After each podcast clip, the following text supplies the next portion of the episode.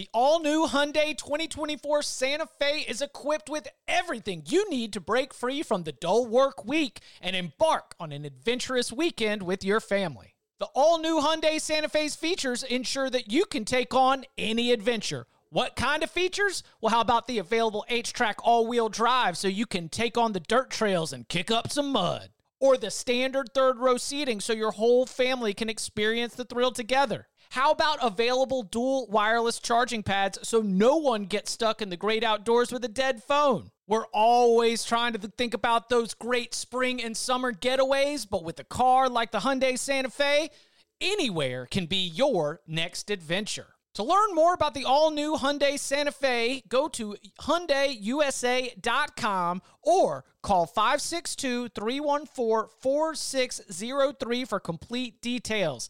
Learn more about the all-new Hyundai Santa Fe at hyundaiusa.com or call 562-314-4603 for complete details. To the house! This is unbelievable. Welcome to the Cover 3 podcast with your hosts, Chip Patterson and Barton Simmons. It's your call for the best college football coverage. From National Signing Day to the National Championship and everything in between, CBS Sports presents the Cover 3 podcast. And welcome back to the Cover 3 podcast here on CBS Sports. It's been a busy week. It's been a fun week. We've got our, our first full week of camp uh, across the country in the books or wrapping up. And that means, and we'll get to this in a little bit, we've got our first camp buzz. Plus, we're going to be going into some of the best of the rest for the win totals. We know that there is a college football world outside of the Power Five conferences. And you know that when it comes time for these locks, we're going to have our finger on the pulse way outside, way off the radar, because oftentimes that's how you uh, you find your stone cold locks. So, uh, Barton, how we doing, man? Uh, we're good, man. We're good. This the locks. The locks have been fun, but uh, I'm I'm also have some level of like excitement of being through the locks and then actually oh, the win spending totals. our time zeroing in on. Yeah. Or I'm sorry, not the win, the locks, but the win totals. Uh, and then zeroing in on on actual camp camp buzz. We'll do a little buzz today, but uh, still early, still just a weekend. The buzz will pick up as we go.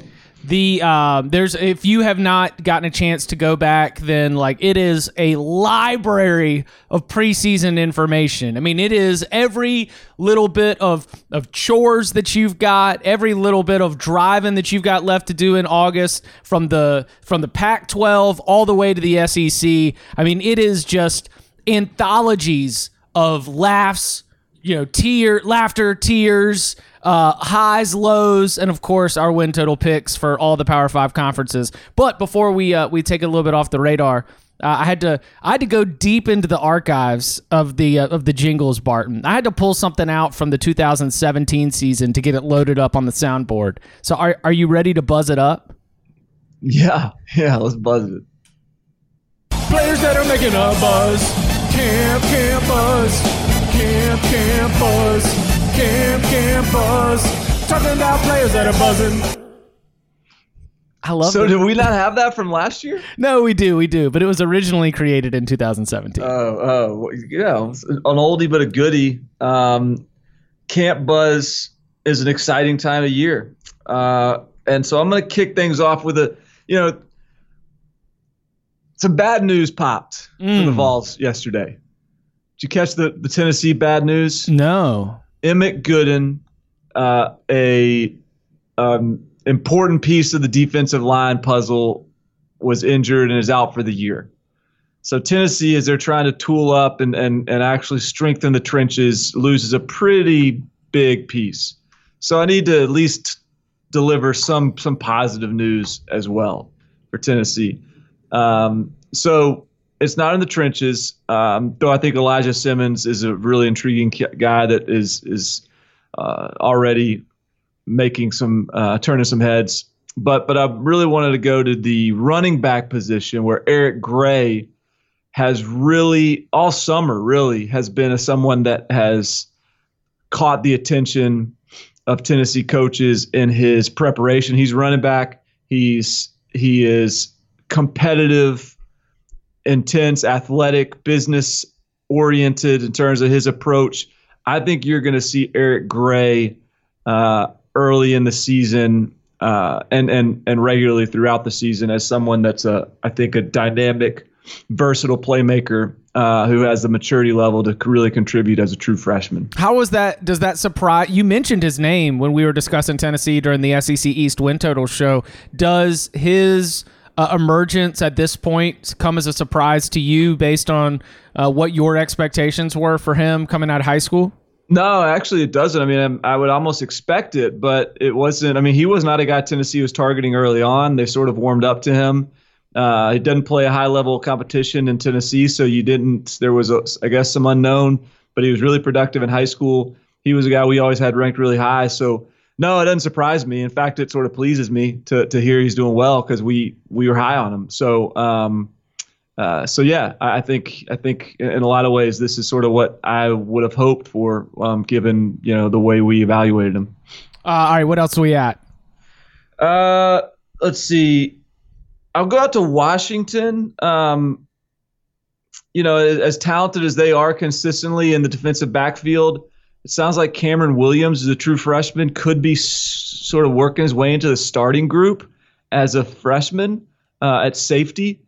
And I mean, this is this is there's obviously some um, some you know re- retooling uh, in the secondary, some backfilling, reloading, whatever you want to call it.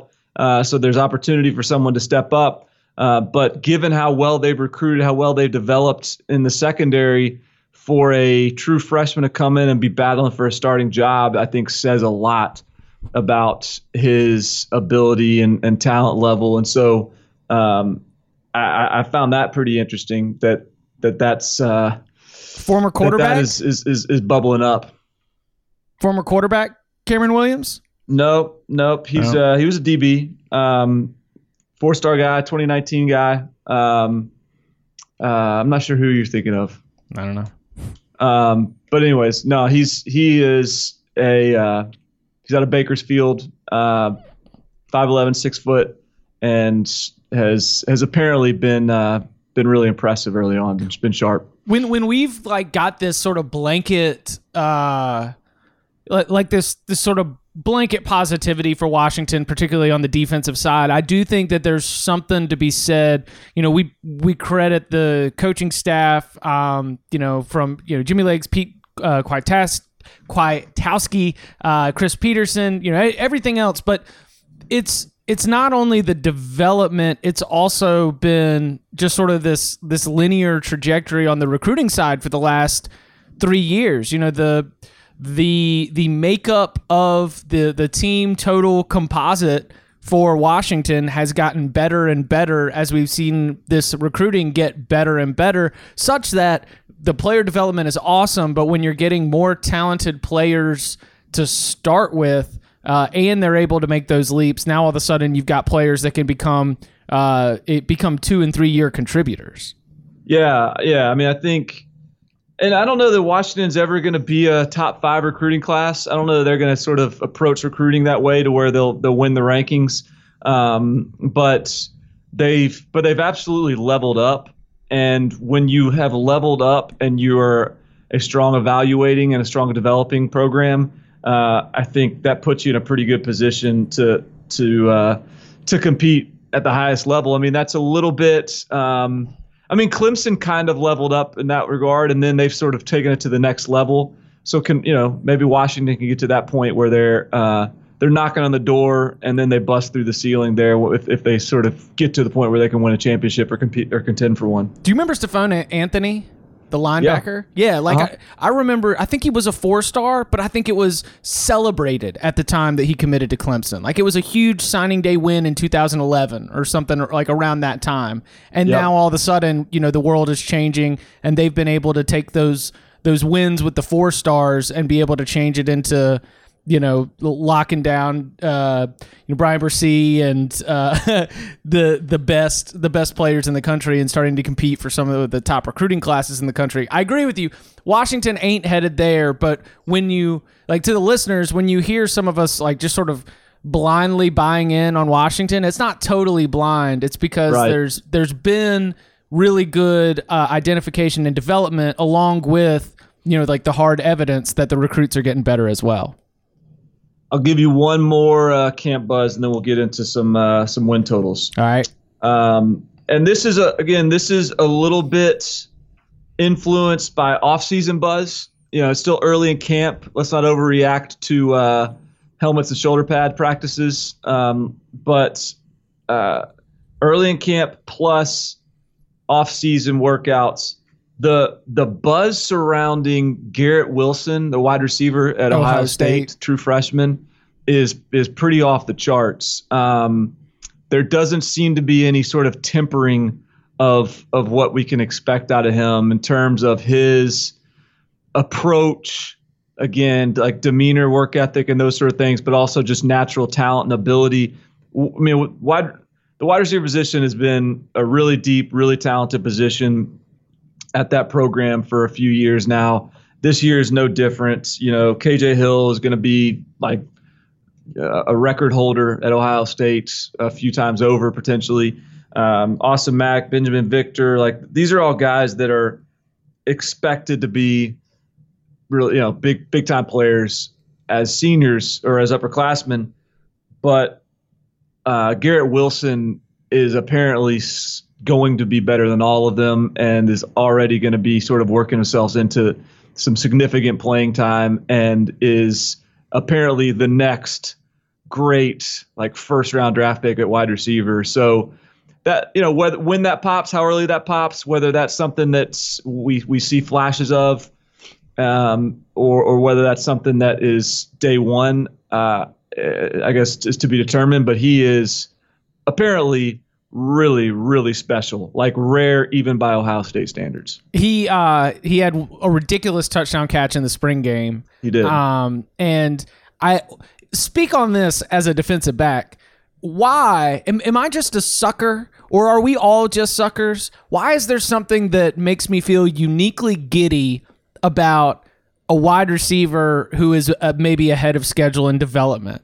At the college level, like what is is it just something about like the combination of like size, athleticism, execution? But when you do see those like freshman wide receivers or sophomore wide receivers that just that pop, that just absolutely pop, that it just it sends a little bit of a shiver down my college football loving spine. Well, I mean, it's a hey, it's a sexy position, man. That's the guys that go out and get make the highlight plays, and um, you know they're the SportsCenter guys. So hey, you and you know when the offensive lineman is popping early on, we, we, we like a lot of things in the trenches. Sometimes we got to take people's word for it because we're not.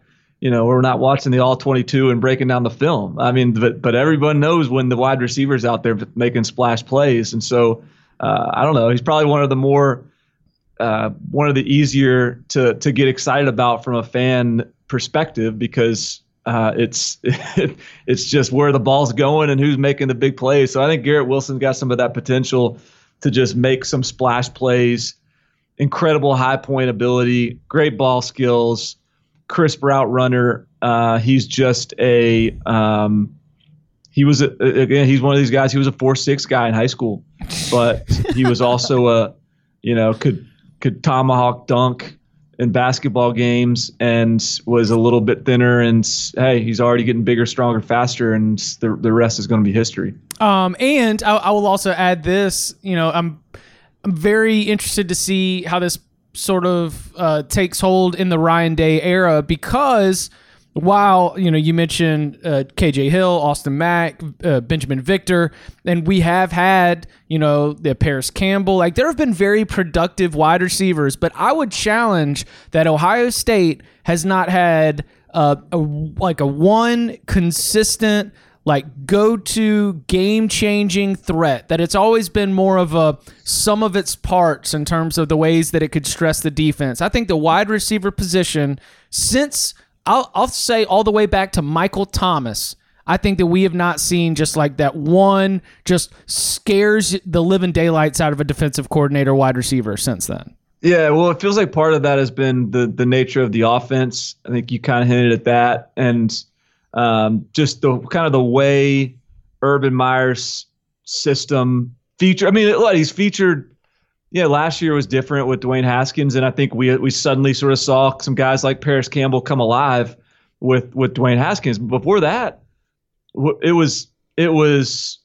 I mean, that wide receiver group in a way was kind of shackled by JT Barrett. Yeah. Um, and and so we we're back to now this system and and hey, I guess we don't know quite yet what what Justin Fields is going to be as a passer, but we think at least Ryan Day is going to open up that offense and and and allow some of those receivers to to blossom and and Brian Hartline, uh, the the the receivers coach that took over for Zach Smith. I mean, he is, you know, he early in his career has some uh, outstanding buzz and reputation as a receiver coach, builder, molder. So um, I think the makings are there for this for this group. And man, they, the recruiting class in 2020 is is sick at wide Yeah. receiver. I remember So you that- saying that. You were like, "This this might be a hint of what's to come in the Ryan Day era with the way that they're putting together the 2020 class." Yeah, it's about to be uh, kind of wide receiver U-ish in terms of the way it's pacing uh, between 2019 and 2020. Sick. Um, all right, you ready to uh to count them up one more time? Let's do it. As much as I think it's the, the under is a safe play, like I can't even.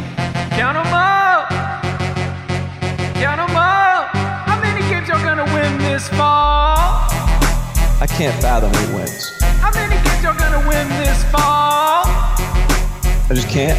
I don't see it. It's not. It's not on there. It's not, the schedule I'm looking at. Unless there's another schedule somewhere.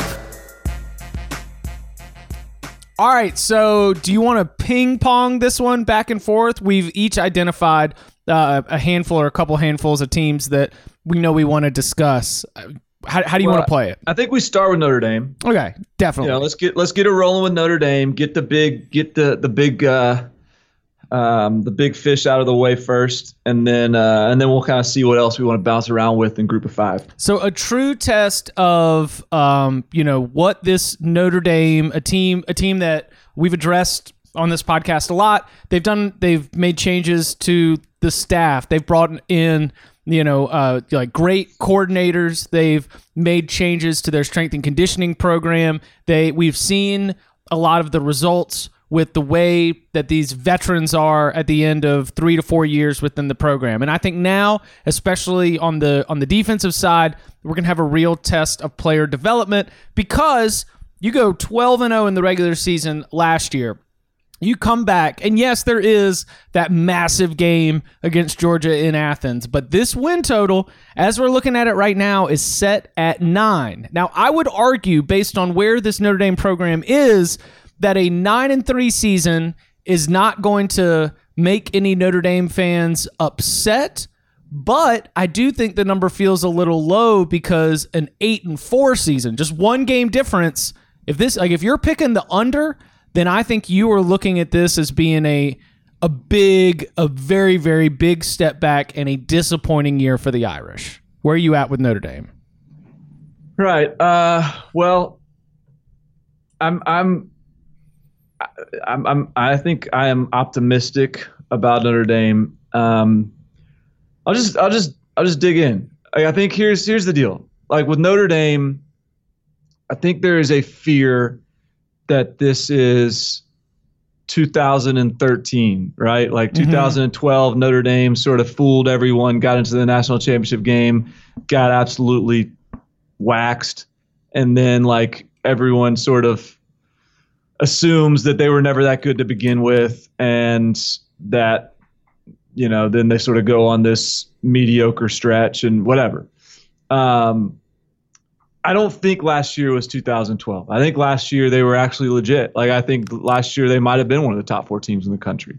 Um, I don't. I wouldn't put that past this this program and this team. Uh, I think. So if we, so I'm working under the assumption that last year they were good, that that it wasn't a mirage, that Clemson was just that good, and that uh, and that game was, you know, the middle eight minutes, as That- Stephen yeah. Prather talked to us about. I mean, That game was, a- close. That was a Yeah. close game. yeah, a couple big plays and and you know things could have gone differently. So, uh, so here, that's my first stipulation that they were pretty that, that they were pretty good last year. Second stipulation here is that this is in the Brian Kelly era. This is one of the healthier, healthier times, healthier periods within the Brian Kelly era, if not the healthiest. You have a strength and conditioning program that is proven to be one of the best in the country right now. I mean, it's been night and day um, since uh, Matt Balis came and and started building that thing out. Um, you have a a coaching staff now, you know, that's got some real stability. Uh, Chip Long at offensive coordinator, Clark Lea, at defensive coordinator going into year two, but it's year three of this system, starting with the Mike Elko hire.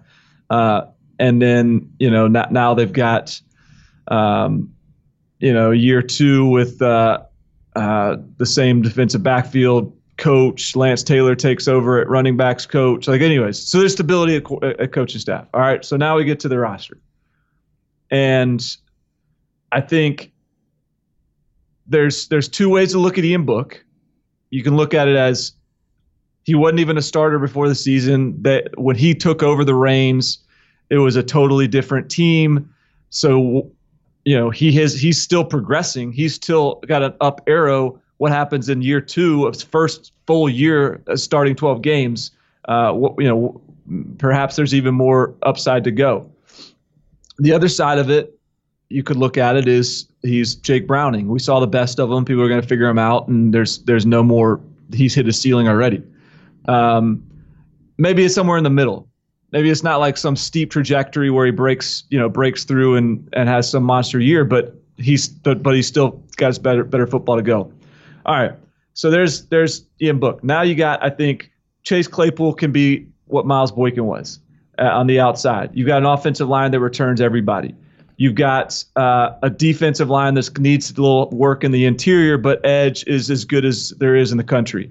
Uh, secondary is, I think, significantly improved from an athletic standpoint. Yes, you lose Julian Love, but Troy Pride is is one of the most athletic corners in the country from an athletic, just from a pure raw athleticism standpoint. Alohi Gilman was awesome last year. Jalen Elliott was really good last year. You've got Kyle Hamilton, a true freshman who's, who's a five star freak show. Um, and then you got a, a, a schedule that is that they'll be favored in 10 games more than likely. They'll be they'll be underdogs in probably two, which will be close underdogs, Georgia and Michigan. So that that's a that's my sort of point by point description of why I think we are at a point now where we can trust Notre Dame. And so I think that there's every reason to believe they can or potentially will win every game they're supposed to win and then split the two they're not. I think you could be realistically looking at an 11 1 team. How many 11-1 teams are you putting on on on record right now? you can't count like Missouri as my 11-1 team. I think I have Utah, Notre Dame, Georgia, and I think uh, and then I have two undefeateds in Alabama, Clemson. I'm I'm I'm sitting at 10 and 2, but it's uh it and and the so you know like I I like to think about the rhythm of it and you know, going to play at Michigan, that's just going to be such a massive game. You know, whether no matter what happens uh, in Athens, just because of all the the you know what it could mean for for Michigan and whatever kind of playoff hopes it has after that.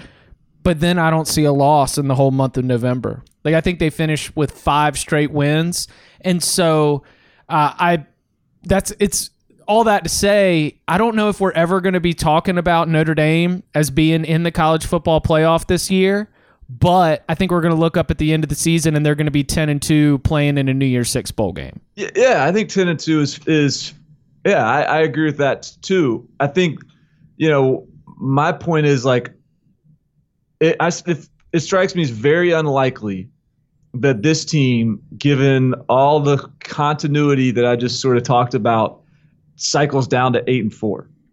Just strikes me as very unlikely. Like I, when one thing I don't think this team is is like unpredictable or inconsistent.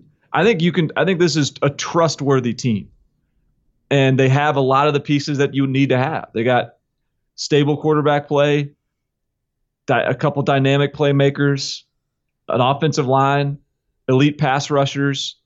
Like that's a lot of things that like are really strong recipes for a successful season. I I don't know if uh, I, I, am curious to see what the offense looks like because I it feels like this is going to be a Notre Dame team that can pound the rock a little bit, just sort of ride that offensive line. It should.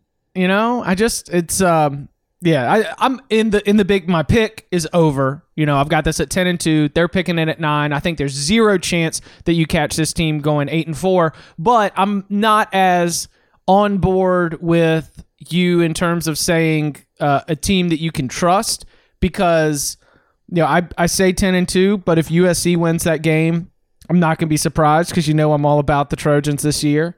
You know, well, I think that's a big like part of my calculus here for Notre Dame is that there's really only two teams on the schedule that I think, sh- you know, they, you know, they that they can, you can excuse a loss to, I guess. Now, obviously, if USC becomes a USC of old, then suddenly like that that loss number ticks up. Maybe Virginia is more than just a cute ACC dark horse. Um, maybe the same can be said for BC or Stanford. So I think I'm I'm I'm looking at the schedule as not very imposing, honestly, other than those two games. I mean, it's it's it's steady. Like there's not a lot of gimme games other than Bowling Green, but I, maybe that the schedule looks different once the season gets going, and a couple of these other teams are better than we think, and then all of a sudden, hey, it's it's it's a little less of a layup to me. But I still have more confidence, a lot more confidence than ten or eleven than eight or seven. Count them up. All right, let's turn our attention to the UCF Golden Knights. The win total. I mean, this was a team that did not lose a football game for 475 days. That is ridiculous. They did it across two coaches. They did it across multiple quarterbacks. Finally, LSU put an end uh, to the incredible winning streak. Their over under win total, uh, as we're looking at it right here, set at nine and a half. So as the Knights go into AAC play, Barton, are you expecting them to be able to maintain their their championship? Uh, and we, you know, let's let's talk about the news. We've got uh, Darriel Mack uh, suffers an ankle injury in a non-contact situation, and so he miss is going to be missing most of fall camp. His the timetable for his return has not been set, but that means former Notre Dame quarterback Brandon Wimbush, who lost his job to Ian Book, he is going to be uh, the apparent QB one for UCF this year.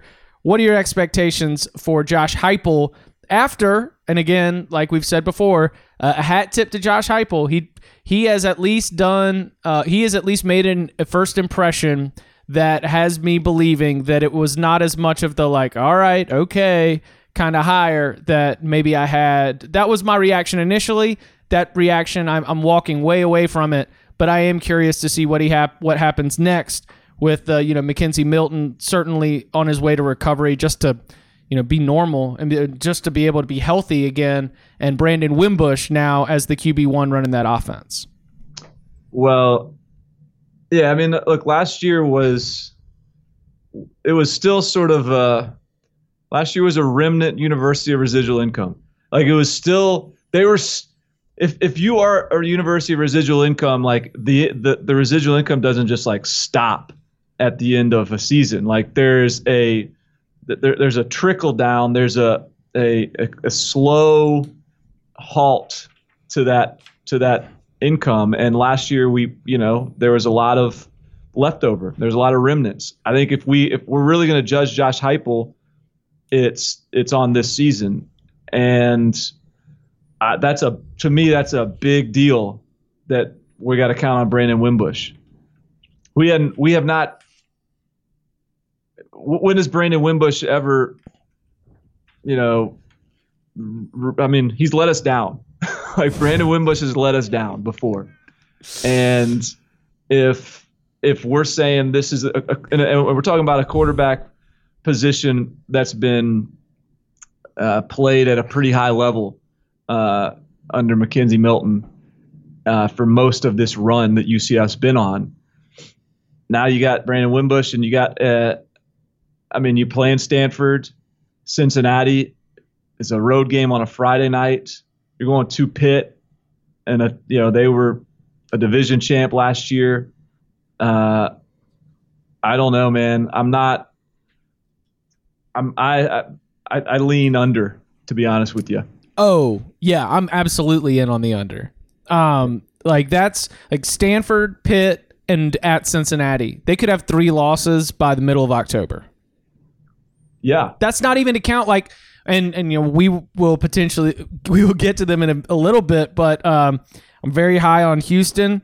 I uh, I think that you should look at you know just like a year ago. I mean the while UCF has had the upper hand on South Florida, it's not like Charlie Strong's teams have made have, have been in, uncompetitive in those games. Those games have been close. Those games have been competitive. They're rivalry games.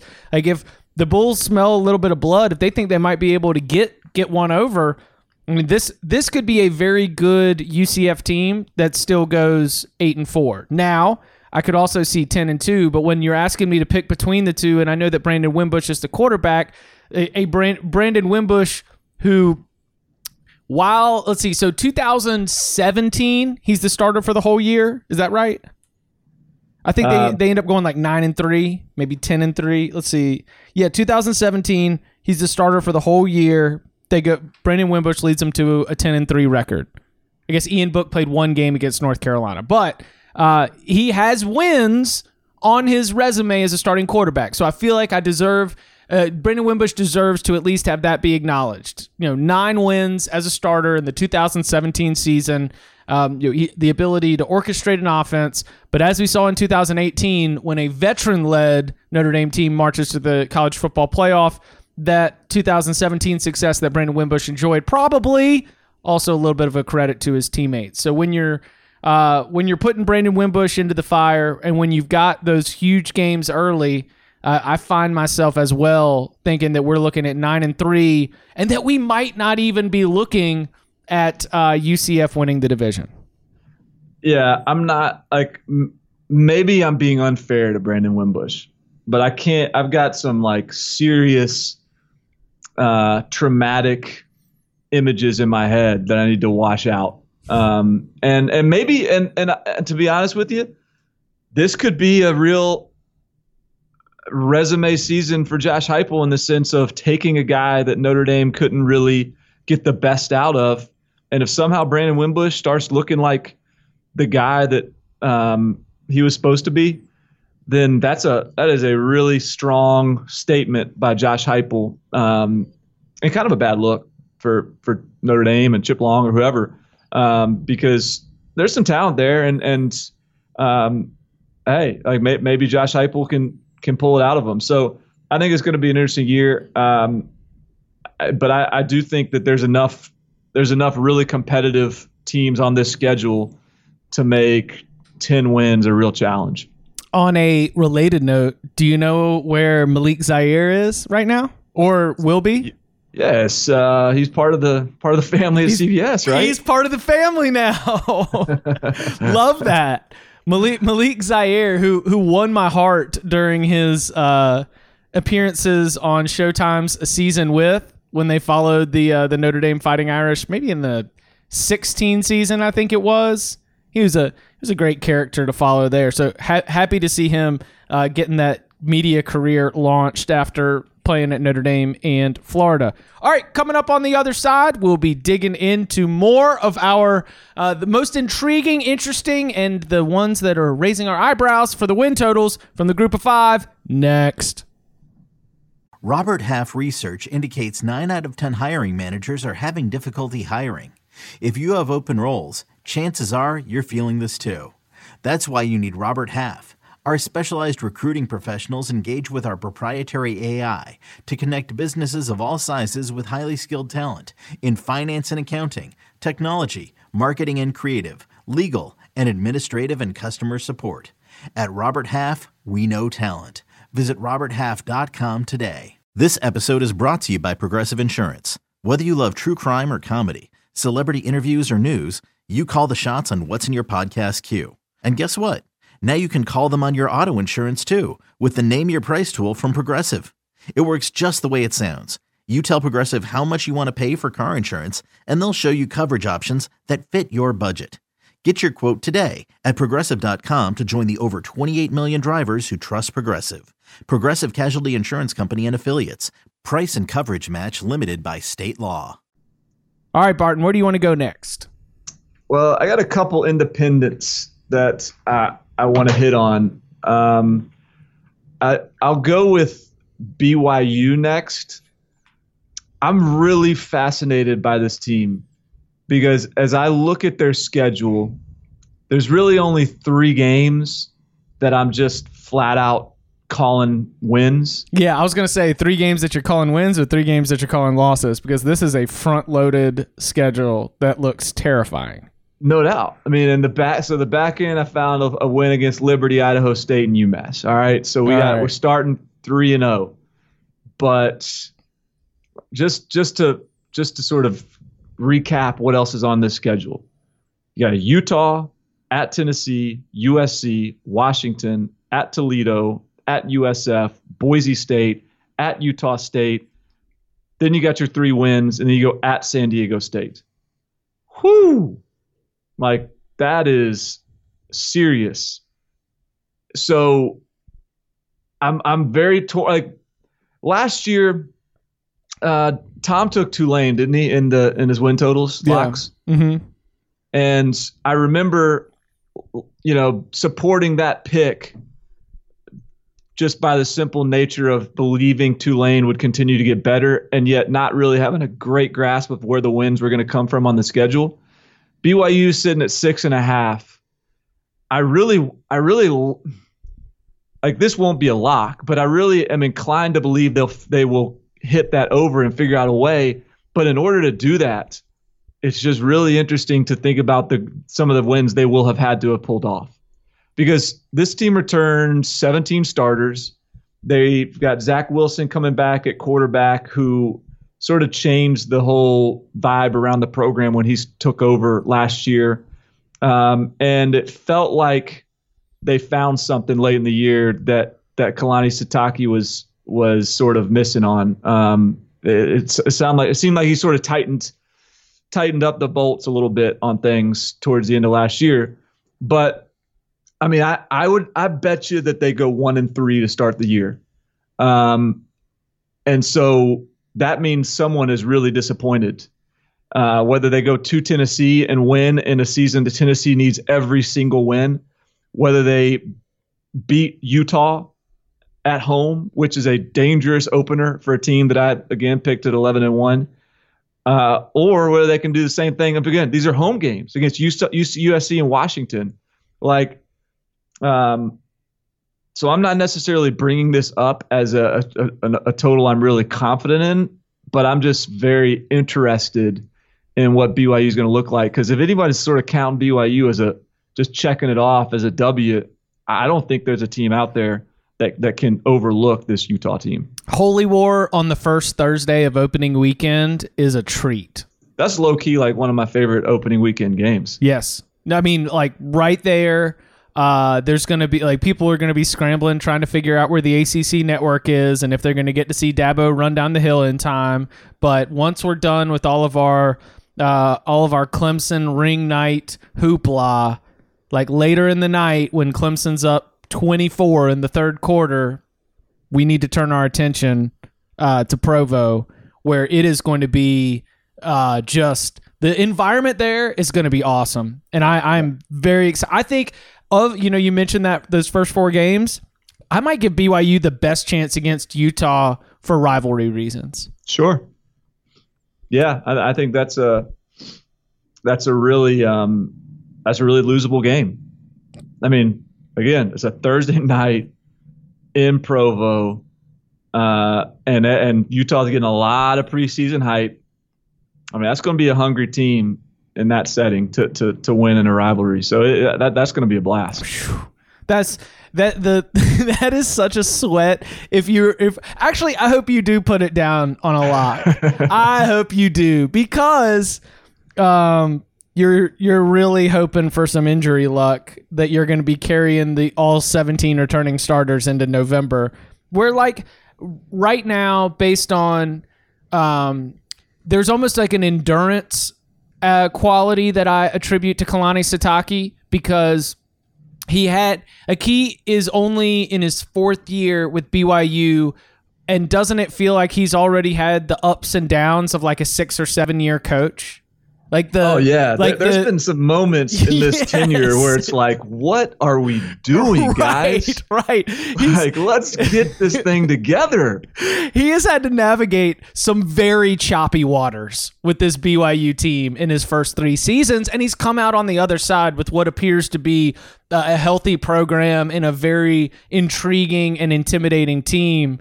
I mean, this isn't that like, and I, I there are probably uh, more senior members of the college football community that are listening to this, and and probably do have better memories and are a little bit more plugged into you know BYU uh, at its peak uh, with LaVell Edwards and and everything else. But I just, you know, I I think that the the idea that you're starting the season going on this tour of you know just not not trying to stack wins, but going and playing all these great teams. I mean, the BYU is the only team out of 130 FBS teams that is starting with four straight games against Power Five opponents. Like that kind of bring bring on the fight attitude is pretty awesome, and I think that that's uh it's if you're hoping for the BYU over, it's it's very intimidating and a fun proposition to consider. But as a fan of college football, I think that that's that's kind of where I want my BYU, if that makes Tell sense. you what, it, it would keep me focused if I was a player and I was doing my off-season preparation, my summer training, my my workouts. Man, it's not hard if you're the strength coach down there to get those guys motivated to finish their runs. Talking about the the gauntlet that they're about to face in the preseason. So I don't know, man. It's going to be, in a way, I, I, that would be a fun challenge for them. Count them up. Let's turn our attention to Luke Fickell in Cincinnati. Um, a program that when Luke Fickell came in, put in, you know, just just we're going to be one of the youngest teams. We're going to be one of the youngest teams, and we're going to put everybody out there. Now they're starting to get a little bit more experience. Uh, we had the double digit win season a year ago, and the win total for this year is set at seven and a half. Now. Uh, a big drop off from 11 and 2, certainly to see that number seven, but the schedule's tough. They've got to go play at Ohio State. They play UCLA on the opening Thursday. They go to Houston. They, of course, host UCF. And uh, they go to Memphis in the cross division draw. So um, a difficult schedule, no doubt. Seven and a half.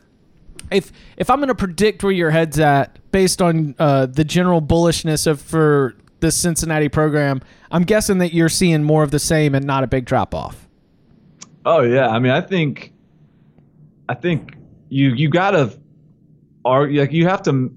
It's hard to argue against Luke Fickell being one of the better coaches in Group of Five right now in terms of his trajectory, um, the the reputation that he brought with him to Cincinnati, the you know the eh, sort of the way that team has improved, the way they're recruiting. The, just there's a lot going on that makes you believe that this is you know last year's 11 and 2 was more of kind of what we should expect as opposed to being an outlier season. Then they got a quarterback coming back who will be more experienced and and improved uh, on an already really good year. You got Michael Warren at running back, who's probably one of the better running backs in the group of five and probably an NFL guy.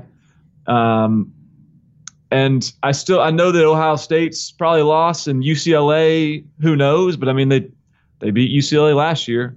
Um, I think the rest of the schedule, if you call UCLA a a, a toss up or you know a, a tight um, underdog, like I think the rest of the schedule is games that I would I think that Cincinnati either if, if certainly can win, but maybe should win like across the board. I think I'm picking Cincinnati to win the division. I mean, I yeah, I'm with you. the uh I, they get the UCF game at home. It's going to be on a Friday night. I imagine that that will be uh like Cincinnati home games on those weekday nights, it wasn't that long ago that it was a really, really fun college football atmosphere. And I don't think it will take that much for us to see that again. And I think that when UCF comes in, that place is going to be hyped. And I, if they get that head-to-head advantage, now all of a sudden, you know, the division's wide open. They could even take a loss if it happens the very next week at Houston and still be able to have that leg up in conference play. So I'm I we have not turned in our AAC division winner picks, but I will go ahead and spoil here in minute 43 of the podcast that I'm probably taking the Bearcats. And if I'm taking the Bearcats to win the AAC East, then I absolutely have to go over on seven and a half. Yeah, seven and a half. It's almost a little bit. I mean, I don't know. They're gonna go seven and five. Um, So if eleven. if they go seven and five, let's say that's that is UCLA, Ohio State, UCF, Memphis, and Houston. So, so I mean, you're talking about seven and five on a team that went. Let's just call it. Let's just call them nine and three last year, because they went ten and two. But if you replace one of those wins with Ohio State, then they're nine and three. Okay, so they're nine and three last year. Are they? I mean, oh, Ohio State getting out of the schedule is only one more loss. You know what I mean? Like I, I don't I don't know why we should shouldn't have confidence in them being able to sustain and maintain more than that. So yeah, I mean, drop to drop them to eight and four, drop them to ni- you know, then you're still feeling good. I I just don't see seven and five. Mm. Yeah, you're losing. Uh, I guess, man, it's it's- it'll it's gonna be re- it's gonna be really really sad when these AAC teams have to say goodbye to UConn. I, I know, man. was- and East you know, I'll be interested to see whether East Carolina, can get more competitive this year too, because they had a pretty good uh, on paper coaching hire, um, and so I don't want to treat this schedule like it's a walk in the park for a Group of Five team, but there, there should, you know, the, Cincinnati should be one of the better Group of Five teams. Um, do you want to go to Boise State or do you want to keep it in the AAC? I want to keep. I want to get back to the um, to the Independence. Oh, cute. You want to let's see, Liberty I want to go. to Buckshot I want to go to the Reverend. okay, the Reverend Hugh. The Reverend Hugh Freeze Count 'em out. taking over at Liberty, and so I'm not going to pretend that I've got a, a deep knowledge of Liberty, but I do know that Liberty, as they've been transitioning into the uh, power, you know, the um, FBS, has been surprisingly competitive. Now they've they've also had some, you know, they've had a lot of games against non-FBS teams. Um, last year was their first first sort of full slate, but they won six games.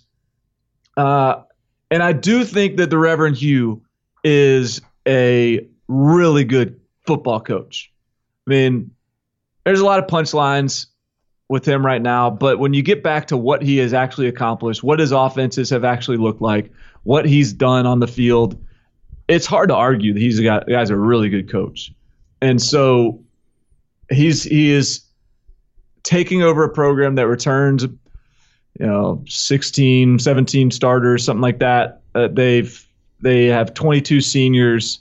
They've got a quarterback that can operate his offense effectively i think an old buckshot calvert. Uh, and they play new mexico state two times.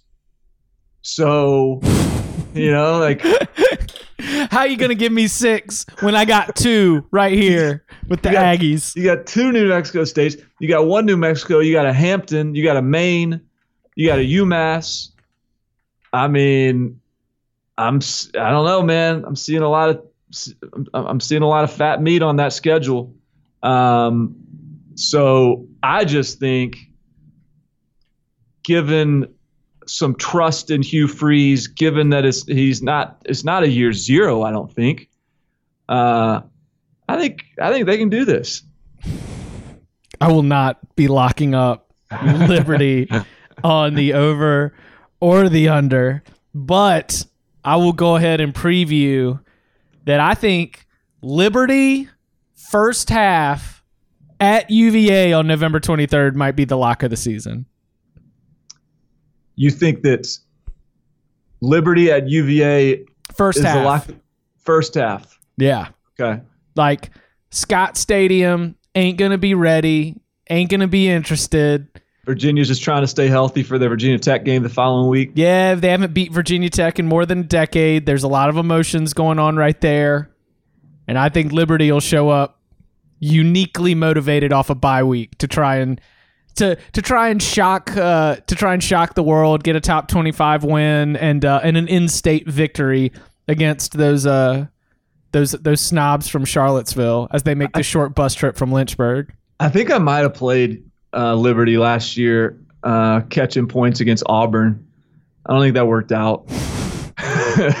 53 nothing. I don't think that worked out. Was that at the end of the season? That was a late late season game there. Yeah, you took Liberty plus 28 and then they put a I goose think, I think I might have.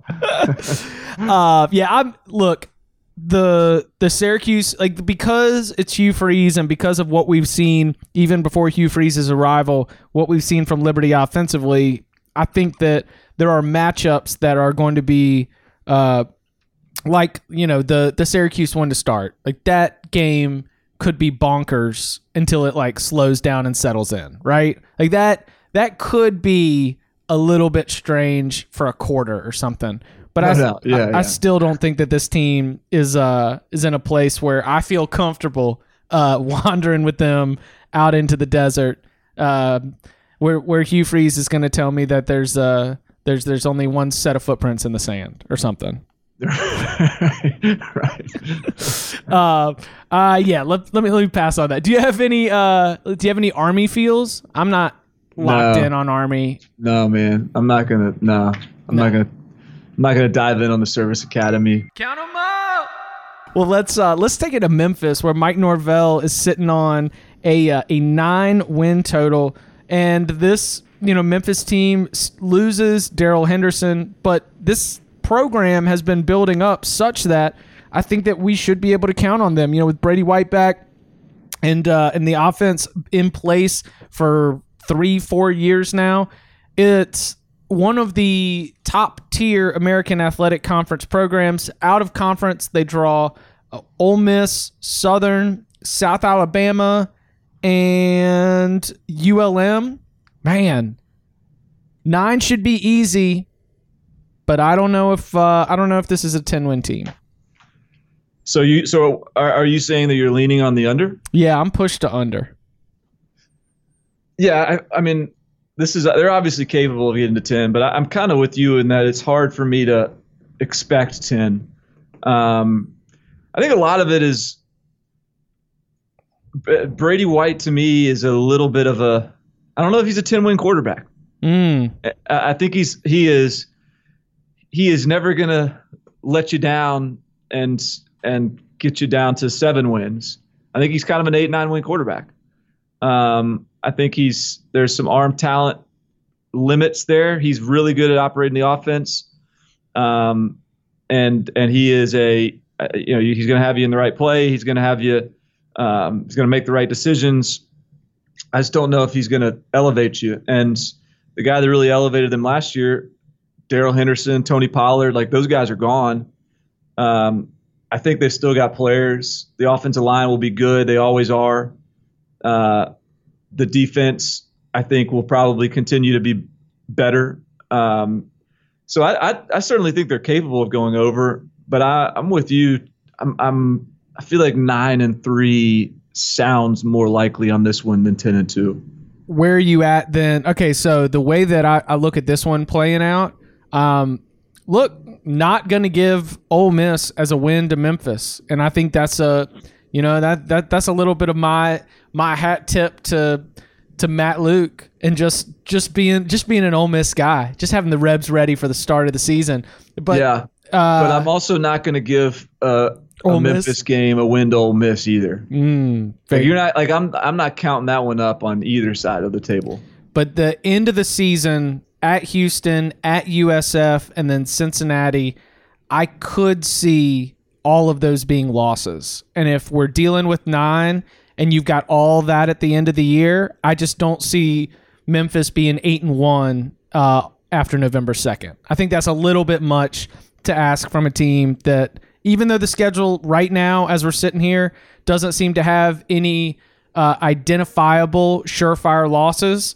It's still a lot to ask from a group that, you know, like last year, lose at Navy, lose at Tulane. Like the year before, uh, I guess UCF was the only loss that year. But you've got you've got these like spots that'll pop up at Tulsa where you just in, until I see teams running through schedules, it is very difficult for me to always feel confident that you're going to win all the games that you should win. And Memphis is not a team, and maybe you're right with the maybe Brady White's the more specific analysis where I don't know if Brady White's a 10 win quarterback. I don't know if Memphis is a team that I trust to win every single game that it should win. Right. Like I think I would feel better about Memphis if they have a had a quarterback right now that they could just be like, "You guys want a shootout? Let's get in a freaking shootout. Let's Right. do this. Yeah, come on, we got you. Like we'll we'll blow for blow. Uh, and and I while they can win those, I don't know that right now they're in a situation offensively where you're just sort of have this supreme confidence that they are going to win those every time. Like they're just, they're going to win some, they're going to lose some. And uh, I think Mike Norvell is the type of coach where if he really has that true guy at quarterback, then you're going to bet on him every time. You're going to bet on Mike Norvell and that quarterback every time. And I think Brady is a, is a good quarterback, but he's a step below that guy that can just you know be be easy money in every shootout. How many games are going to win this fall? The FIU Panthers in year three with Butch Davis, a win total set at seven and a half. The fighting Brandon Wises, the James Morgan era. Oh, that's right, your man. Is My this- guy. Yeah, this this is this a James Morgan uh, fueled feel right now?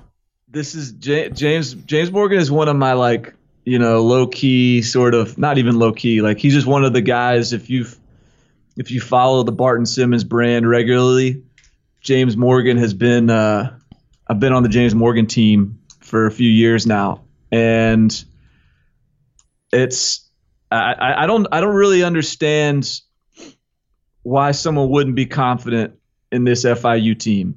They've like uh, this is one of those like tell me tell me the downside here. They've recruited really well. They got a quarterback coming back who I have dubbed a, uh, a, a, an outstanding group of five quarterback with NFL potential. Uh, he, they've got a bunch of they got a bunch of guys returning. Uh, they've got you know what eight guys coming back on both sides of the ball. They've recruited really well in the junior college ranks at at the defensive line. Uh, and Butch Davis in college football, like Butch Davis is he's he's got a pretty strong record of success. Like there there's no reason to think that they won't be improved as a program. They there's no there's certainly no reason that they they can't sustain. I think Butch Davis is like if he keeps this th- thing going at at FIU, he's going to start like getting discussed again as like, man, why did we forget about how good this guy is? Um, I just I think this is just from a program health standpoint. I think this team looks awesome. This is uh, a team that within their own conference is they have not won a Conference USA title. They have not appeared in a Conference USA championship game, uh, but they are they were six and two in conference play last year. They are like in a in a very big way like not looking at anyone in the conference play and feeling like that is a game that they should not be able to win. They have been absolutely competitive. The non-conference at Tulane, Western Kentucky, New Hampshire, and then a game against the U uh, in Marlins Park in November. Like if if you're say if you're setting this at seven and a half with that kind of non-con, or do you think that the odds makers are basically power ranking them third in their own division Um, behind FAU and Marshall? Yeah, I guess so. Um, and I can't say like why should we trust FAU over FIU? I, I 100% agree with that. You know what I mean? Yes. I don't I don't quite get that. I think that if FIU right now, you know, they get a little, they do have to play. Oh no, they miss UAB and they miss North Texas. They do have to play at Louisiana Tech, and that'll be on a Friday night in September. But I mean, when I'm sort of power ranking the entire Conference USA, I think that I've got uh, like UAB and North Texas, you know, Southern Miss, Marshall, FIU before I even get to FAU. I I started selling FAU stock real fast last year. I thought that you know the the Devin Singletary initial Kendall Briles, like the way that everything sort of clicked for them in year one was really really impressive.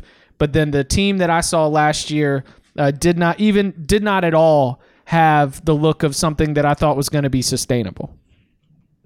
Yeah, I mean, I I think like as you just look at the the FIU schedule and roster. I mean, you look at what FAU is bringing back. I mean, they went five and seven last year. Yeah, I mean they'll be better, whatever.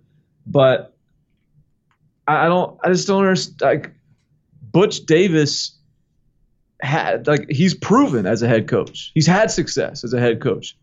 He's recruited well. Uh, I'm I'm and I got I, I made that FIU money last year. I think I had them as my as a win total pick last year, and I hit. Um, I'm gonna keep on riding this train.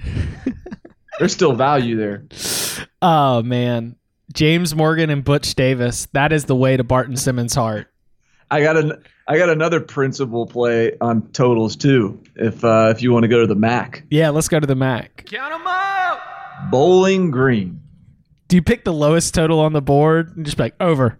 I mean, I get this. No, no, no, no, no, no, no, no, no. You think I'm going over on Bowling Green? Oh no, you're going the other side. Okay. Hell no. I'm going under on three wins. Scot Loeffler. It's a Scot Loeffler, Brian VanGorder perfect under marriage. Like, I I am. Uh, I I mean, I, I'm sure Scot Loeffler is. He, he may be a better head coach than he is an offensive coordinator, and he's not a bad offensive coordinator, but he's not a good offensive coordinator. Offenses don't get better under the Scot Loeffler watch, and offen- and defenses get significantly worse under the Brian VanGorder watch, and they're they're taking over a program that's been spread. They're the the the their new head coach is coming from the most anti-spread culture in America at Boston College. They've you know they won three games last year, uh, and those three were you know were not impressive. I, I just think like I I don't really care what the roster is.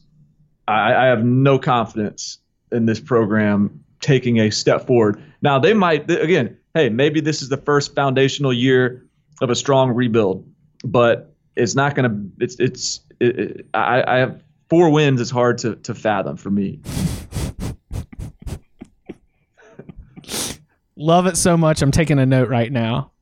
like that is and that's gonna be a fun one to sweat. You know, I mean, Oh, yeah, they- yeah, yeah, yeah. They're gonna get they'll get Morgan State week one, and then you know you gotta you gotta hope that they go uh, what two and two and nine the rest of the way. I yeah. mean, that's that's a that's a lot of that's a lot of close wins in the MAC. That that's a lot of tuning in to uh, Bowling Green at Kent State on uh, the stream and rooting real hard for the Golden Flashes. That'll keep you engaged on Tuesday nights. Oh yeah, yeah.